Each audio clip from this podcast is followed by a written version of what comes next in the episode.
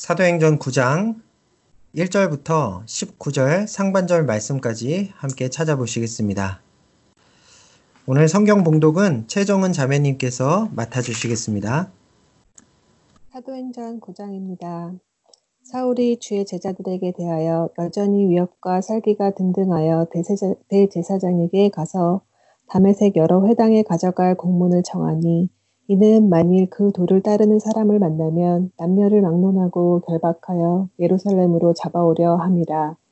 사울의 길을 가다가 담에색에 가까이 이르더니 호련히 하늘로부터 빛이 그를 둘러 비추는지라. 땅에 엎드려져 들음에 소리가 있어 이르시되 사울아 사울아 내가 어찌하여 나를 박해하느냐 하시거늘 대답하여 주여 누구시니까 이르시되 나는 네가 박해하는 예수라 너는 일어나 시내로 들어가라.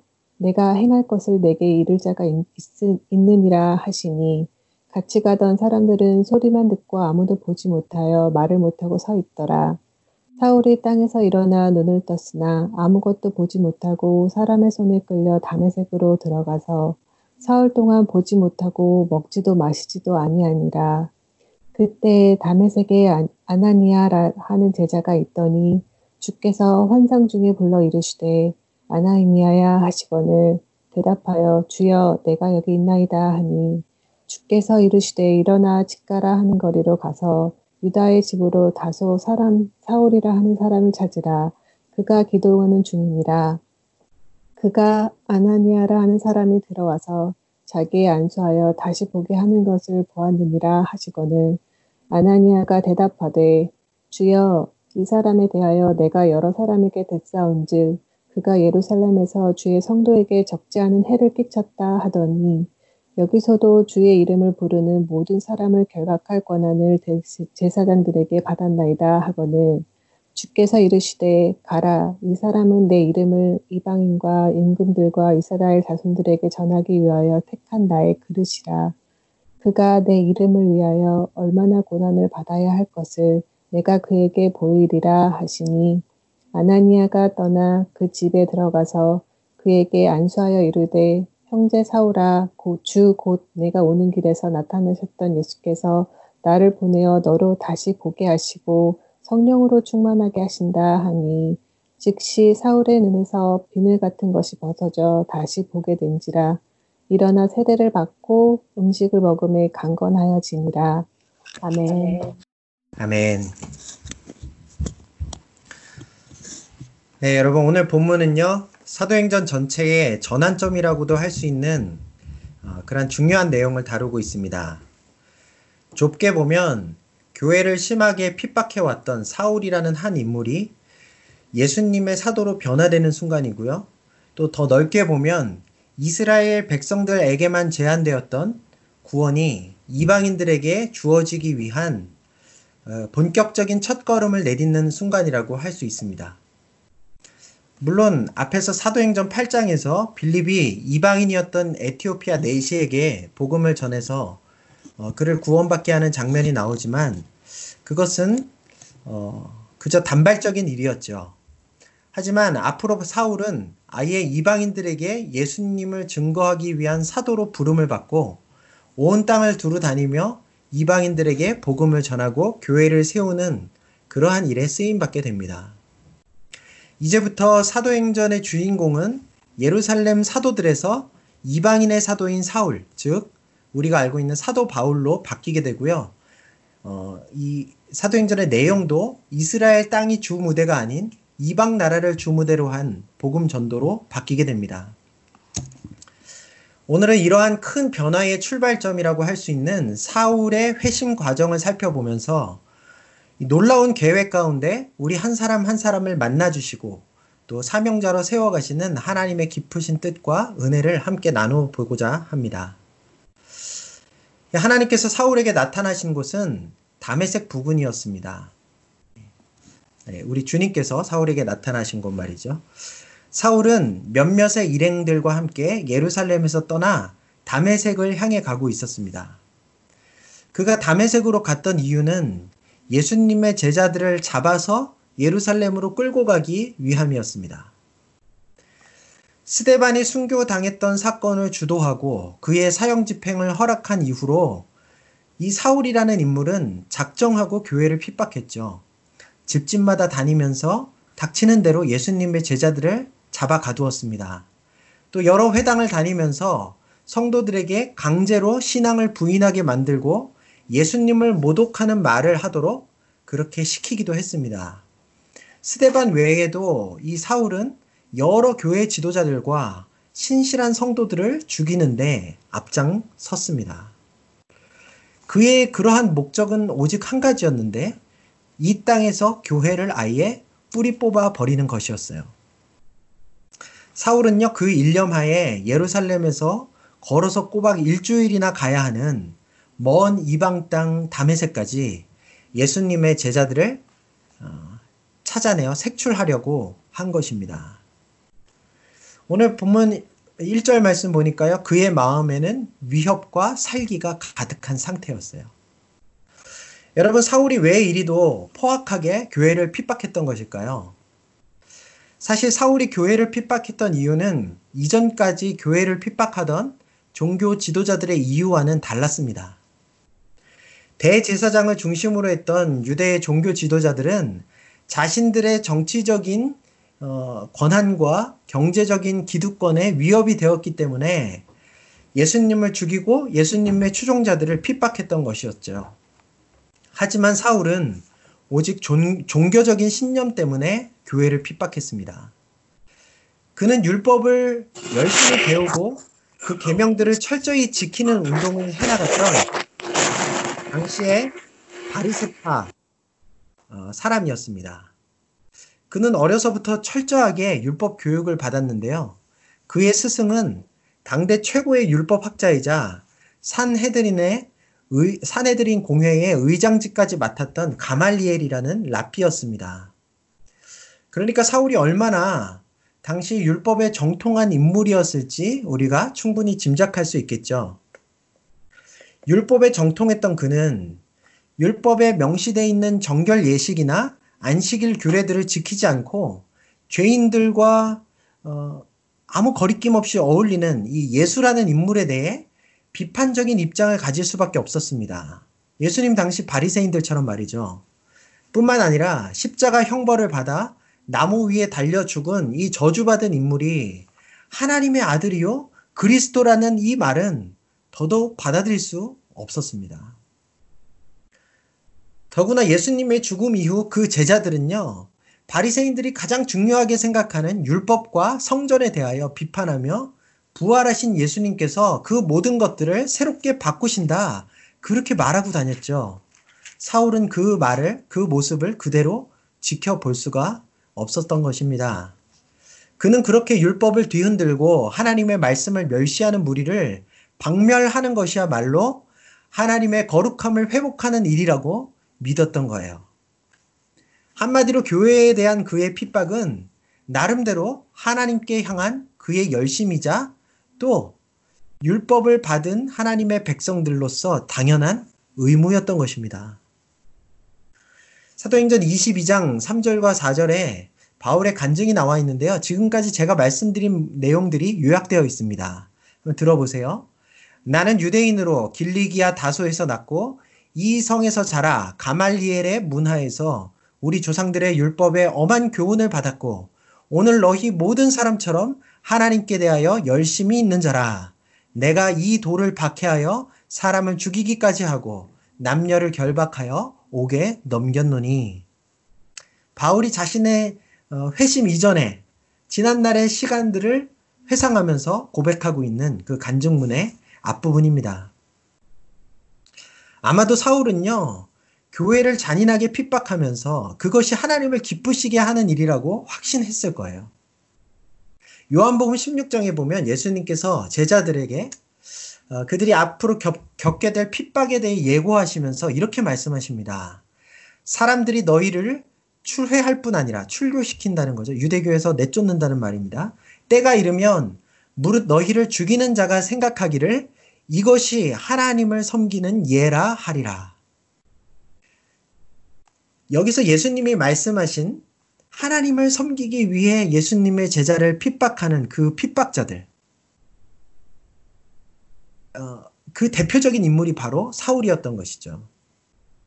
예수님께서는요, 그런 그가 다시 한번 핍박의 발걸음을 내디디며 담의색을 향해 걸어가고 있던 그때에 밝은 빛 가운데 그에게 나타나신 거예요. 여러분, 예수님께서 그런 잘못된 열심에 사로잡힌 그래서 자신의 제자들을 무자비하게 박해하고 있는 이 포악한 사울 앞에 나타나셨다면 그에게 어떤 말씀부터 하시는 것이 자연스럽다고 생각하십니까? 아마도 그에게 분노하시면서 이제 그만하라고 더 이상 나의 제자들을 핍박하면 벌을 내리고 심판하시겠다고 으름장이라도 놓아야 하지 않겠습니까? 아니 어쩌면 말이 필요 없이 그 자리에서 그를 치신다거나 죽여버리신다고 해도 누구도 뭐라 할 수 없겠죠. 하지만 사울에게 나타나셔서 말씀하시는 주님의 말투를 우리가 오늘 살펴보면요. 그 말투는 매우 부드럽고 또 따뜻하게 느껴지기까지 합니다. 먼저 4절을 보면요. 예수님께서는 사울의 이름을 두 번이나 연달아서 부르세요. 사울아, 사울아, 내가 어찌하여 나를 박해하느냐. 여러분, 성경 전체에서 사람의 이름이 이렇게 두 번 하나님에 의해 반복해서 불려지는 경우는 흔하지 않습니다. 구약에서는요, 아브라함, 야곱, 모세, 그리고 사무엘, 이 네 사람밖에 없고요. 신약으로 넘어와도 예수님께서 자신의 사랑하시던 제자 시몬의 시몬 베드로의 이름을 부르신 것 외에는 오늘 본문에서 사울의 이름을 부르신 일이 전부입니다. 이것은 매우 놀라운 사실이에요. 대부분의 경우 하나님께서 이름을 두 번 부르신 것은 그와의 아주 친밀한 관계를 표현해주는, 아, 보여주는 그런 표현이었기 때문입니다. 다시 말해서 예수님께서 포악한 핍박자였던 사울을 친밀하게 생각하고 계셨고 그를 사랑하셨다는 사실이 그의 이름을 두 번 부르는 대목에서부터 드러나고 있다는 말이죠. 뿐만 아니라 오늘 본문에는 생략되어 있지만 이 사도, 사울의 회심 사건을 또 다루고 있는 사도행전 26장을 살펴보면요. 거기에서 예수님께서 내가 어찌하여 나를 박해하느냐 물으신 후에 바로 이어서 이렇게 말씀하셨습니다. 내가 가시채로 가시채를 발로 차는 것이 너에게 고생이다. 여러분 이 말은요. 소가 자신에게 멍해를 씌우고 바른 길로 몰아가기 위해 농부가 사용하고 있는 이 날카로운 채찍에 반항하기 위해서 뒷발질을 하는 것을 가리키는 당시 일종의 속담인데요. 아무리 애써 보아도 소용없는 일에 힘을 소모한다는 뜻이죠. 중요한 것은 예수님께서 이 속담을 통해 지금 사울의 현재 상황을 걱정해주고 계시다는 거예요. 사울이 지금 잘못된 열심으로 행하고 있는 일은 다른 사람들에게 피해를 끼치는 일이기도 하지만 그보다 먼저 사울 자신에게 전혀 유익하지 않은 일이었다는 것입니다. 극심한 핍박의 과정에서 그의 마음은 늘 분노와 살기로 가득하였기에 마음의 평온함을, 평온함을 누릴 수가 없었죠. 또한 성도들을 향한 핍박이 누적될수록 앞으로 그가 자책하게 될 마음의 짐은 계속해서 쌓아져 가는 것입니다. 그래서 주님은 사울이 현재 감당하고 있고 또 앞으로 계속 감당해야 할 이 무거운 짐들을 걱정해 주시고 풀어 주시고자 그에게 따뜻하고 온화한 말투로 말씀하고 계신다는 사실이에요. 사랑하는 여러분, 이것이 바로 주님의 인자하심과 사랑입니다. 주님께서는요, 우리의 잘못을 먼저 벌하시고 우리에게 분노해 버리시기보다 우리를 사랑으로 대하시고 우리의 무거운 짐을 벗겨주시기를 원하십니다. 도저히 용서할 수 없을 것 같은 포악한 교회의 대적자를 품어주시고 바로잡아 주시는 이 주님의 한없는 자비하심을 저와 여러분들도 늘 기억해야 할 거예요. 혹시 여러분들 가운데 지금 죄책감으로 인해서 또 자책감으로 인해서 주님 앞에 나아가기 어려워하시는 분들이 계신가요? 그렇다면 이 도무지 용납하기 어려운 사울을 용납해 주시고 그에게 사랑으로 대해 주신 주님 앞에 두려움 없이 나아가실 수 있기를 바랍니다. 주님의 목적은 우리를 심판하시고 벌하시는 게 아니고요. 사랑, 당신의 사랑으로 우리를 새롭게 해주셔서 우리를 억누르고 있는 무거운 짐들을 벗겨주시는 데 있습니다. 저와 여러분들 모두가 이 주님의 한없는 인자하심을 늘 누릴, 누릴 수 있기를 바랍니다.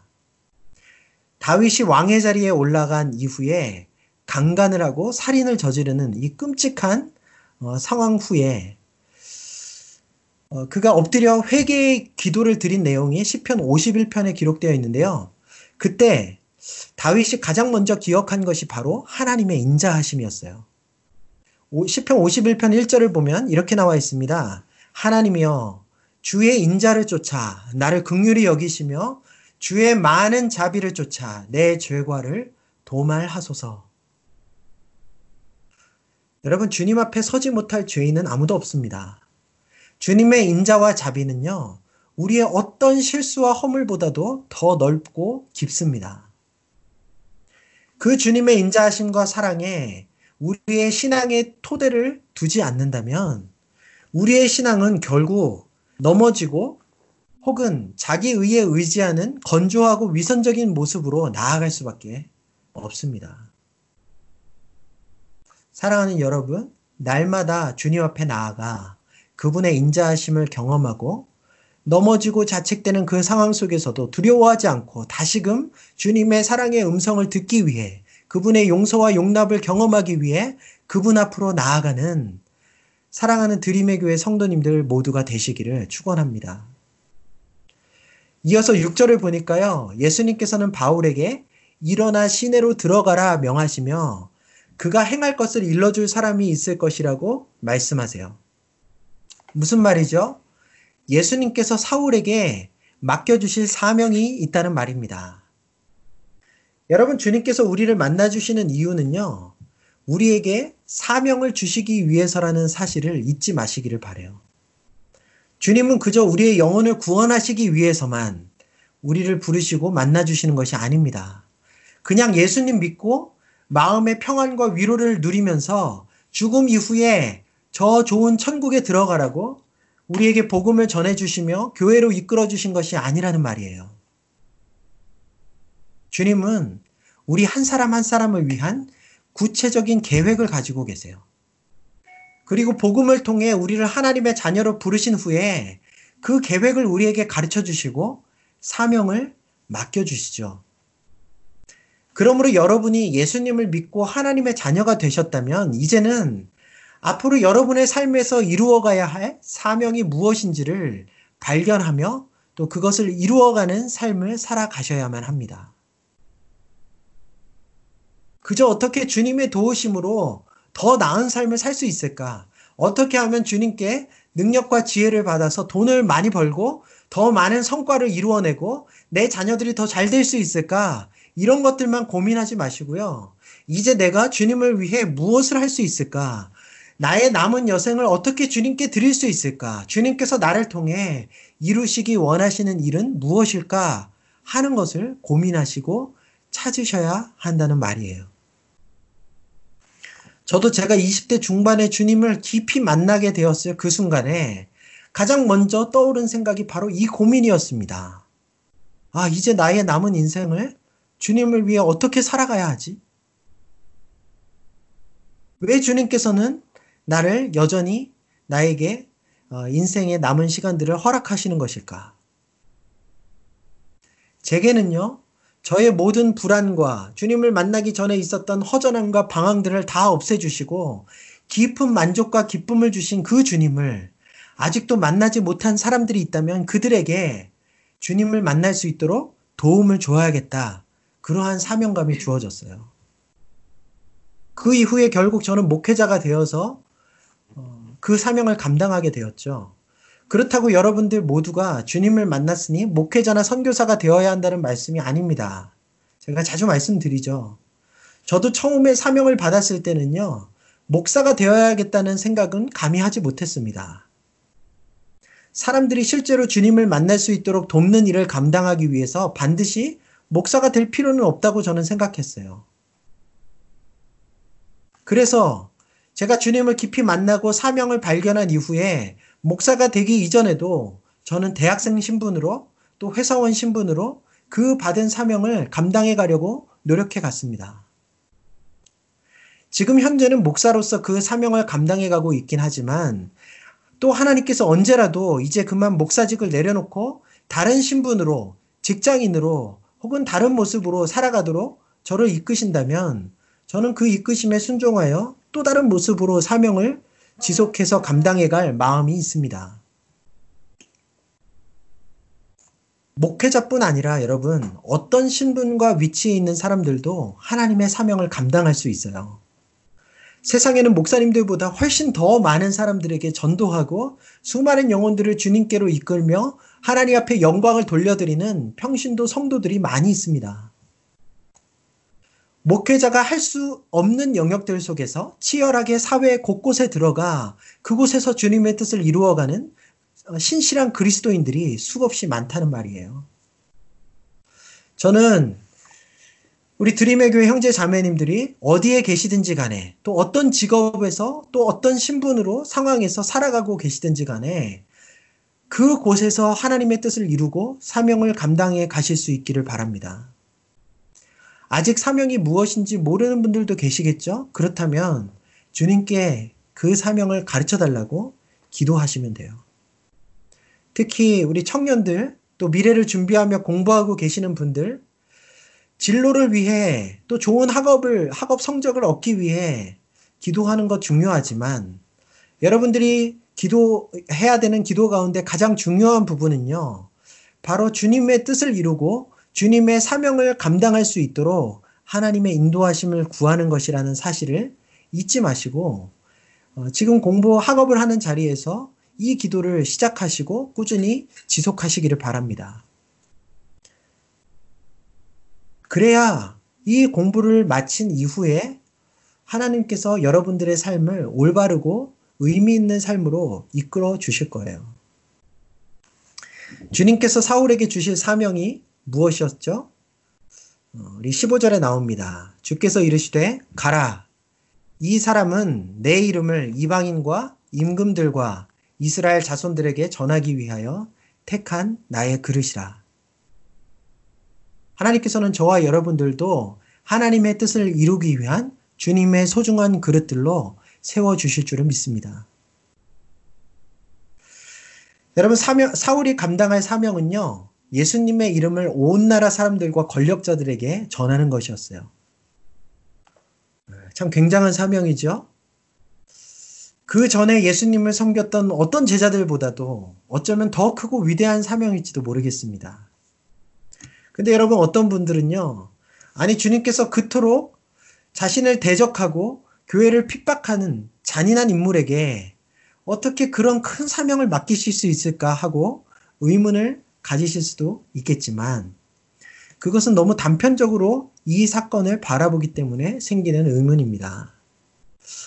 예수님께서는요, 지금 즉흥적으로 사울에게 그런 사명을 주고 계신 것이 아니에요. 이미 주님께서는 사울을 이 땅에 보내실 때부터 그를 향한 이러한 계획을 가지고 계셨습니다. 갈라디아서 1장 15절에 보면요. 바울이 이렇게 고백합니다. 그러나 내 어머니의 태로부터 나를 택정하시고 그의 은혜로 나를 부르시니가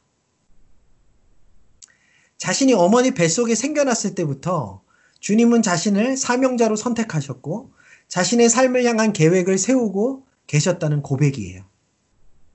물론 바울은 예수님을 처음 만나 사명을 받았던 오늘 이 본문의 시간에는 그 사명이 이미 오래전부터 주님의 계획 안에 있었다는 사실을 알지 못했겠죠. 하지만 계속해서 주님과 교제하며 성령님의 음성을 듣는 가운데 또 말씀을 묵상하며 자신의 삶과 부르심을 돌아보는 가운데 그 사실을 발견하고 확신하게 되었던 것입니다. 갈라디아서를 썼을 때보다 더 세월이 많이 흘러가서 그의 말년에 기록된 것으로 보이는 에베소서를 보면요. 바울의 이러한 관점이 더 깊어지는 것을 알 수 있습니다. 에베소서 1장 3절 이하에서 바울은 이렇게 말합니다. 찬송하리로다. 하나님, 곧 우리 주 예수 그리스도의 아버지께서 그리스도 안에서 하늘에 속한 모든 신령한 복을 우리에게 주시되 곧 창세 전에 그리스도 안에서 우리를 택하사 우리로 사랑 안에서 그 앞에 거룩하고 흠이 없게 하시려고 그 기쁘신 뜻대로 우리를 예정하셨다. 바울은요, 자신이 단지 모태에 지어졌을 때부터 하나님께서 선택하신 것이 아니라 훨씬 더 이전부터 창세전, 그러니까 이 세상이 지어지기 전부터 자신에 대한 하나님의 선택과 계획이 있었다고 말하고 있는 거예요. 바울은요, 자신만이 아니라 에베소 교회의 모든 성도들에게도 그러니까 더 나아가 주님 안에 거하는 모든 성도들에게까지 하나님께서 이미 그들 한 사람 한 사람을 향한 선하신 뜻과 계획을 세워두셨고 그들을 선택하셨다고 그렇게 말해주고 있는 거예요. 따라서 바울의 삶은 처음부터 하나님의 뜻과 계획 안에서 이루어져 오고 있었던 것입니다. 그가 예수님과 동시에, 동시대에 태어나게 됐던 것도 또 어린 시절부터 당대 유대의 최고 율법 교육을 받았던 것도 종교적인 권한과 정치적인 힘을 얻을 수 있었던 것도 다 하나님의 계획하심이 있었기에 가능한 일이었습니다. 심지어 그가 스테반을 죽이고 교회를 잔인하게 핍박한 모든 과정들도요, 다 하나님의 뜻 안에 있었다고 이해할 수 있어야 합니다. 쉽지 않은 문제이죠. 여러분, 이 문제는요, 항상 그리스도인들의 논란에 되고 있는 주제이기도 하지만, 하, 아, 주제이기도 한데요. 어, 이를테면 악의 기원이라든지 또 신정론의 문제까지 다 있는 그러한 이슈입니다. 여러분, 그 부분을 오늘 제가 다 설명드리기는 어렵겠지만, 분명한 것은 이 세상에 일어나는 모든 일들, 역사의 흐름들, 우리 한 사람 한 사람의 삶과 운명들이 심지어 그것이 악하고 불의하고 안타까운 일이라 할지라도 다 하나님의 주권과 뜻 안에 있다는 사실이에요. 예를 들어 오늘 본문에 들어있는 이 한 가지 예만 설명드려 보겠습니다. 여러분 하나님께서 사울을 그의 출생 이전부터 아니 창세 전부터 당신의 사명자로 선택하셨다면 왜 그가 이토록 잔인하게 핍박받는 것을 그대로 내버려 두셨을까요?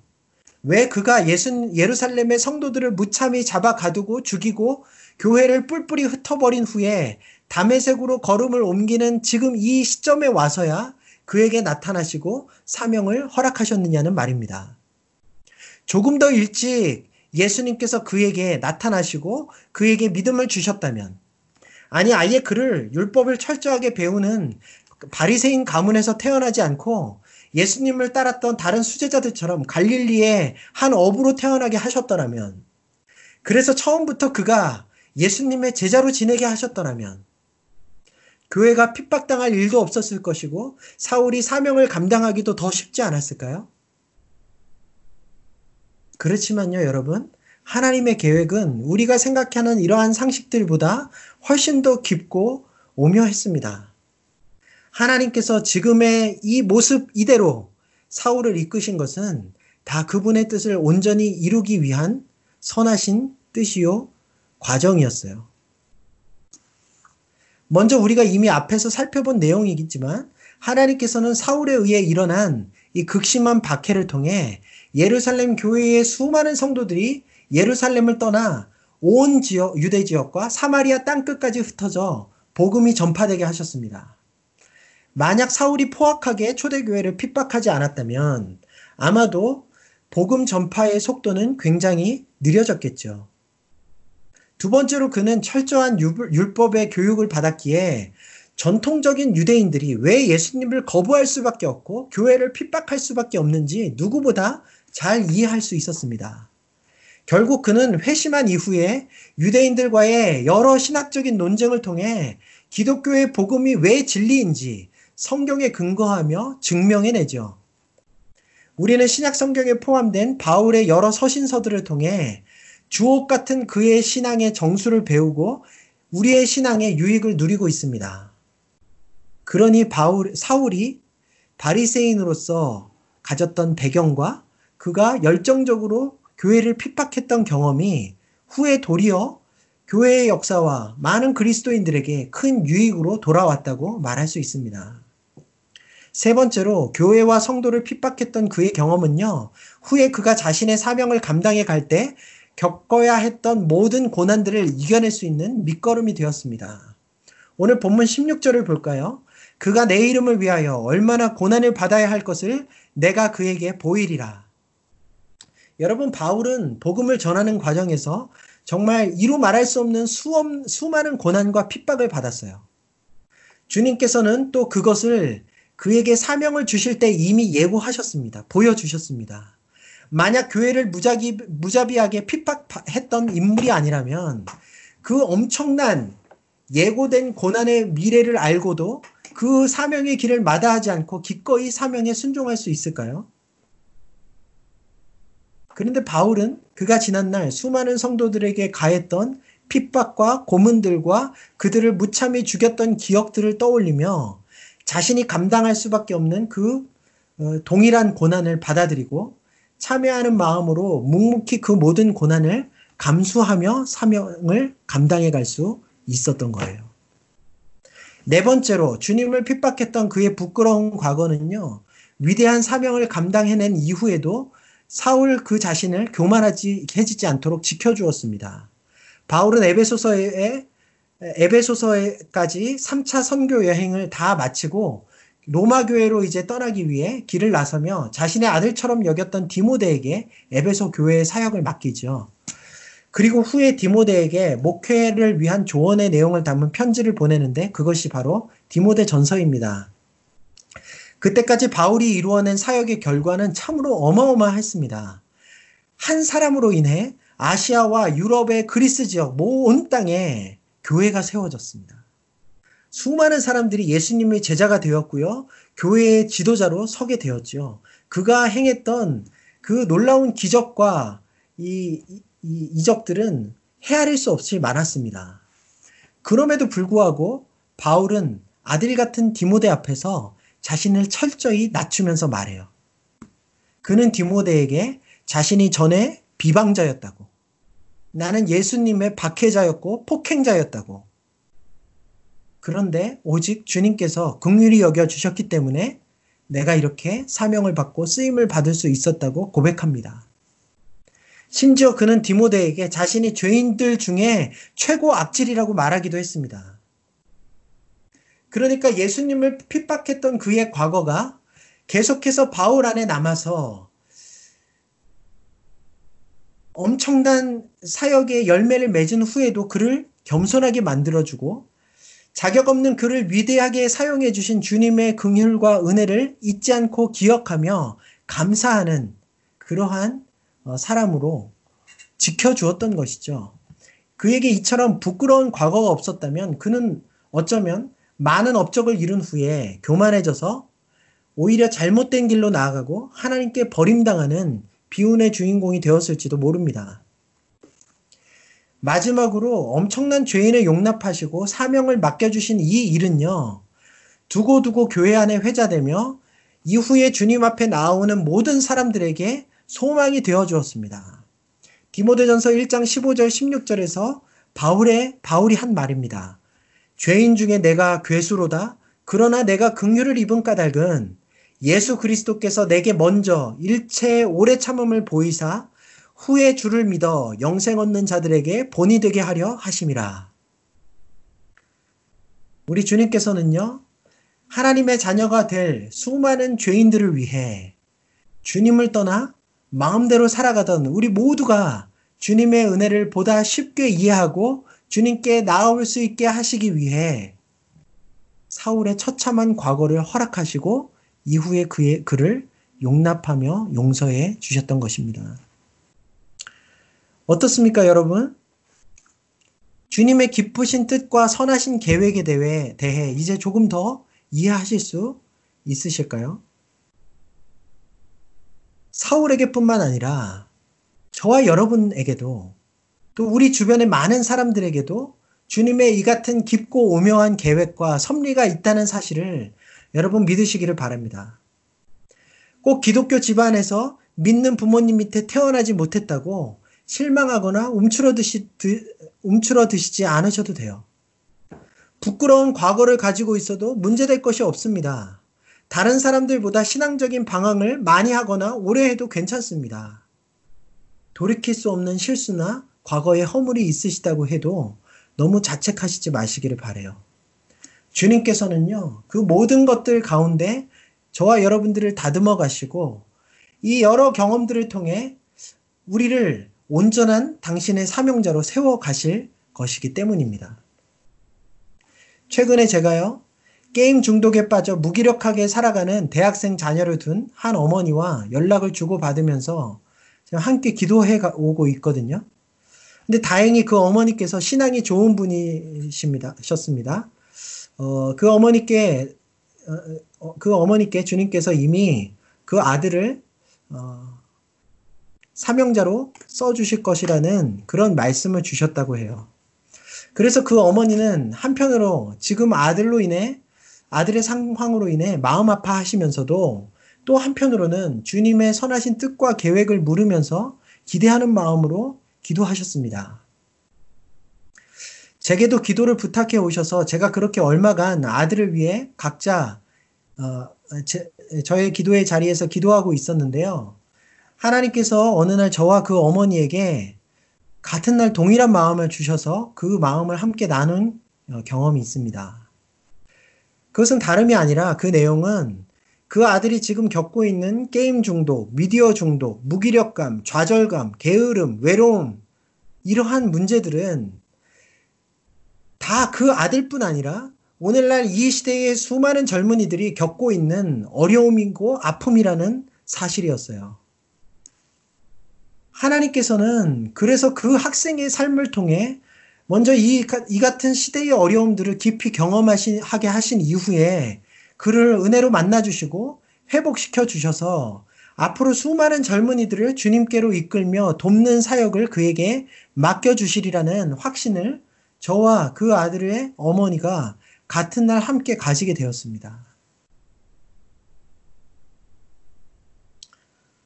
여러분, 우리가 지금까지 경험해온 수많은 어려움들과 아픔과 실패들은요, 그것이 주님을 믿기 전에 경험한 것이든 또 주님을 믿고 난 이후에 여전히 경험하고 있는 것이든 간에 다 이처럼 하나님의 사명을 감당하기 위한 귀한 밑거름이 되고 힘이 된다는 사실을 기억하시기를 바래요. 그러므로 두려움 없이 감사하며 주어진 삶을 계속해서 따라가시기를 바랍니다. 여러분의 모든 걸음이 주님의 깊은 섭리 가운데 있음을 기억하시기를 바래요. 네, 이제 마지막으로 주님께서 사울을 어떻게 새롭게 변화시켜 주셨는지 살펴보고 오늘 말씀을 정리하도록 하겠습니다. 예수님께서 빛 가운데 사울에게 나타나셨을 때 사울은 일시적으로 시력을 잃고 앞을 보지 못하게 되었습니다. 그래서 일행들의 손을 손에 이끌려서 시내로 들어갈 수밖에 없었죠. 사울은 그 상태로 3일 동안 앞을 보지 못하고 식음을 전폐한 채 기도에 전념하였습니다. 성경에서요, 보지 못하는 것은 영적인 무지함을 상징하는 대표적인 현상이에요. 따라서 사울이 3일간 시력을 잃었던 기간은요, 주님께서 그에게 그의 영적인 무지함을 깨닫게 해 주신 기간이라고 이해할 수 있습니다. 그는 자신이 율법을 누구보다도 철저히 배워 통달하고 있었기에 여태껏 자신이 모든 영적인 진리를 밝히 알고 있다고 생각해 왔을 거예요. 하지만 주님께서는 그의 시력을 잠시 빼앗아 가심으로 사실은 그가 아무것도 보지 못하는 어리석고 무지한 자라는 사실을 알려주신 것입니다. 그는 그저 답답한 상황 가운데 내몰려 주님께 모든 것을 다시 원점으로 돌려 물어보는 시간을 가질 수밖에 없었어요. 그런 그에게 주님은요, 아나니아라는 제자를 보내주셔서 안수함으로 그의 눈을 다시 보게 만들어 주십니다. 여러분 이것은요 단순히 육신적인 질병이 고침받는 신기한 체험 정도가 아닙니다. 이것은 사울이라는 한 사람의 존재가 육의 사람에서 영의 사람으로 완전히 새롭게 변해가는 그러한 사건이에요. 17절에 보면 사울에게 안수하는 아나니아가 이렇게 말합니다. 사울아, 주 곧 내가 오는 오늘 길에서 나타나셨 내가 오는 길에서 나타나셨던 예수께서 나를 보내어 너로 다시 보게 하시고 성령으로 충만하게 하신다. 무슨 말입니까? 시력을 다시 회복하는 일은 그저 육신의 치유가 아니라 성령으로 충만하게 되는 것, 즉 영의 사람으로 다시 태어나게 되는 것을 의미한다는 말입니다. 그의 눈이 다시 보게 되는 것은요. 이제 그가 성령으로 거듭났기 때문에 영안이 열려져서 그동안은 볼 수 없었던 하나님의 진리를 이제 바르게 보고 깨닫고 이해할 수 있게 되었다는 뜻이죠.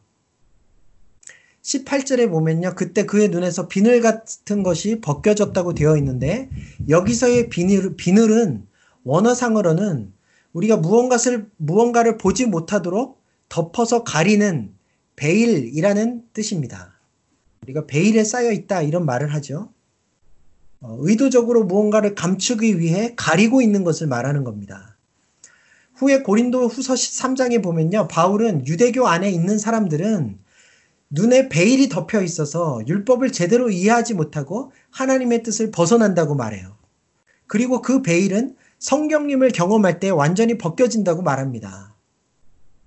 바울이 이렇게 말할 수 있었던 이유는 자신이 담에색에서 아나니아를 만나 성령을 경험했을 때 이 어, 사건을 체험했기 때문에 이 일을 체험했기 때문에 가능한 것이었어요. 다시 말하면 아무리 율법을 깊이 배우고 통달했다고 하더라도 아무리 하나님의 말씀을 지식적으로 잘 알고 섭렵했다고 하더라도 성령님을 경험하지 못하고 영적인 눈이 닫혀 있으면 말씀으로부터 하나님의 뜻을 제대로 깨달을 수 없다는 말입니다.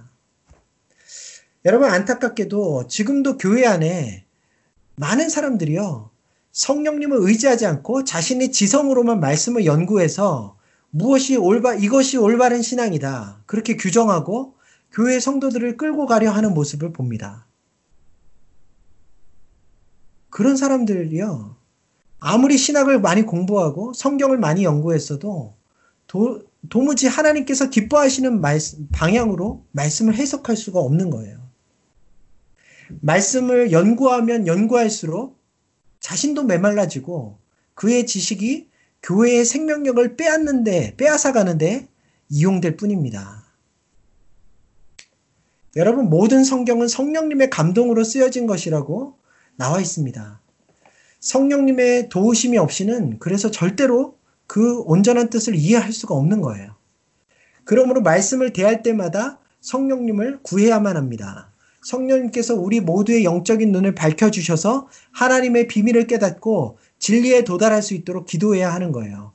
여러분, 그래서 우리가 예수님을 주로 고백할 때 하나님께서는 우리에게 성령의 선물을 주시는 거죠. 우리의 닫혀졌던 이 영, 눈이 열려져서 영적인 무지함을 벗어버리고 이제는 하나님의 진리가 무엇인지, 그분의 기뻐하시는 뜻이 무엇인지, 말씀의 진정한 의미가 무엇인지를 바로 깨닫고 하나님이 기뻐하시는 방향으로 자라가고 살아갈 수 있게 하시기 위함입니다. 여러분, 성령님을 통해서 저 여러분들의 마음속에 임재해 있는 그분을 통해서 저와 여러분들의 영적인 무지함이 사라질 수 있기를 바랍니다. 우리의 영적인 시야가 열려져서 주님을 바르게 섬길 수 있는 그러한 새 사람이 될 수 있기를 바랍니다. 여러분, 이제 말씀을 정리하겠습니다. 우리 주님께서는 정말 난폭하게 교회를 핍박하던 사울에게 나타나셨어요. 그런데 주님은 그를 꾸짖지 않으셨고 사랑과 온화함으로 대하셨습니다. 뿐만 아니라 어찌 보면 전혀 자격이 없다고 여겨지는 그에게 온 세상에 주님의 복음을 전하는 귀한 사명을 맡겨주셨습니다. 그것은요, 그의 삶이 처음부터 지금 이때까지 철저히 주님의 뜻 안에 있었기 때문에 가능한 일이었죠. 주님은 사울이 주님을 알지 못했던 시절에도 신실하게 그를 향한 계획을 이루어 가셨고 그를 그렇게 준비시키신 후에 때가 되었을 때 그를 만나 그를 새로운 삶으로 변화시켜 주시고 사명자로 살아갈 수 있도록 은혜를 주셨던 것입니다. 그 핵심에는 성령님의 역사가 있었죠. 사랑하는 성도 여러분, 우리 모두도 지난날 주님을 모르고 방황했으나 사랑의 주님께서 우리를 찾아와 주셨죠. 또 믿음의 선물을 허락해 주셨습니다. 여러분 그 은혜와 인자하심, 그분의 인자하신 성품에 감사하실 수 있기를 바래요. 또한 주님은요, 우리에게 선하신 계획을 가지고 계시고 사명을 주시기 원하십니다. 저와 여러분들 모두가 그 사명을 발견하시고 주님 앞에 가는 그날까지 그 사명을 멋지게 감당하실 수 있기를 바랍니다. 잠시 방황한다 할지라도 깊고 오묘한 하나님의 섭리를 의지하시고 믿음의 걸음을 포기하지 마시기를 바래요. 무엇보다도 핵심은 성령님을 따르는 것이죠. 제가 늘 강조하지만 여러분의 지식을 의지하지 마시고 자신의 힘을 의지하고 재능을 의지하지 마시고요. 성령님의 이끄심과 가르쳐 주시는 그 지혜 또그 어, 허락해 주시는 능력을 따라서 그분의 능력을 따라서 영적인 눈을 활짝 뜨고 하나님의 일들을 이루어 가시는 드림의 교회 형제 자매들이 다 되시기를 주님의 이름으로 축원합니다. 우리 이 시간에요 말씀을 가지고 함께 기도하는 시간을 가졌으면 좋겠어요. 음, 여러분 여러분을 향한 하나님의 깊은 뜻과 계획을 그분의 섭리를 이 시간 기억해 보셨으면 좋겠습니다. 그분은 인자하심이 영원한 분이시고요. 우리가 모태에 있기 전부터, 아니, 창세 전부터 우리를 선택하시고, 우리를 사명자로 선택하신 그런 분이세요. 어, 주님의 뜻하신 때에 우리를 부르셔서 자녀 삼아 주셨고, 앞으로 우리에게 하나님의 아름다운 사명을 맡겨주시는 그런 분이십니다. 우리의 지난날의 아픔과 방황과 또 지금 현재의 그런 어려움이 있더라도 미숙함이 있더라도 그 주님의 섭리가 우리 안에 결국은 이루어질 것을 기대하며 하나님을 바라보는 그런 기도를 했으면 좋겠습니다. 어, 넘어지지 않고 믿음의 길을 포기하지 않고 주님을 따라 어, 주님 나라 가는 그날까지 끝까지 믿음의 걸음을 걸어가게 해달라고 그렇게 기도하시면 좋겠어요. 또 우리의 영적인 눈을 하나님께서 밝히 열어주시기를 기도했으면 좋겠습니다. 우리에게 허락하여 주신 성경님을 어, 더욱더 충만하게 경험할 수 있게 해달라고 말씀을 읽을 때 우리의 눈이 열려져서 그 말씀 안에서 하나님의 뜻을 바로 분별해 갈 수 있기를 위해서 기도하시면 좋겠습니다. 오늘 이 시간 말씀, 나눠드린 말씀을 의지해서 우리 한번 기도하는 시간 가지겠습니다. 좋으신 주님 감사합니다. 오늘 사도행전 9장에서 사울이라는 한 인물의 회심을 통하여 하나님께서 한 영혼을 어떻게 부르시고 또 그를 인도하시며 사명자로 세워가시는지 우리가 살펴보게 하심을 감사합니다. 하나님 아버지, 우리를 하나님께서 창세 전부터 당신의 자녀로 선택하셨고 또한 사명을 계획하셨음을 인하여 감사드립니다.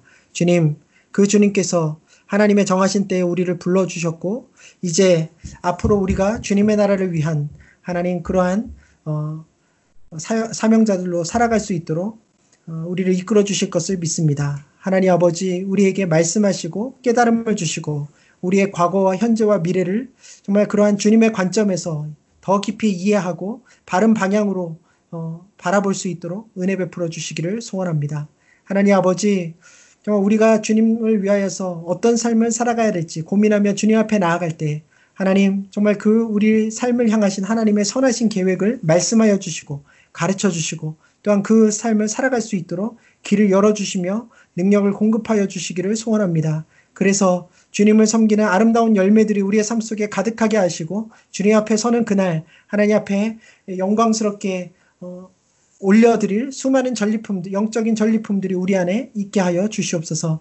하나님 아버지, 어, 사울의 영적인 무지함을 드러내시고 성령을 통하여 그의 눈에 베일을 벗겨주신 주님을 찬양합니다.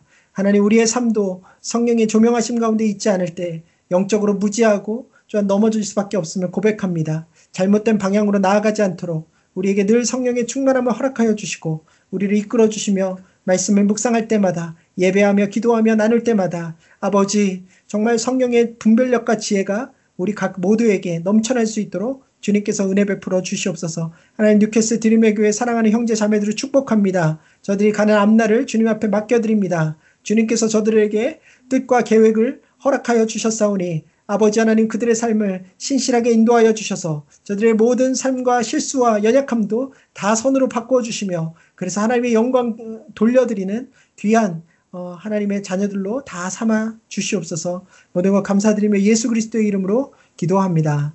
아멘.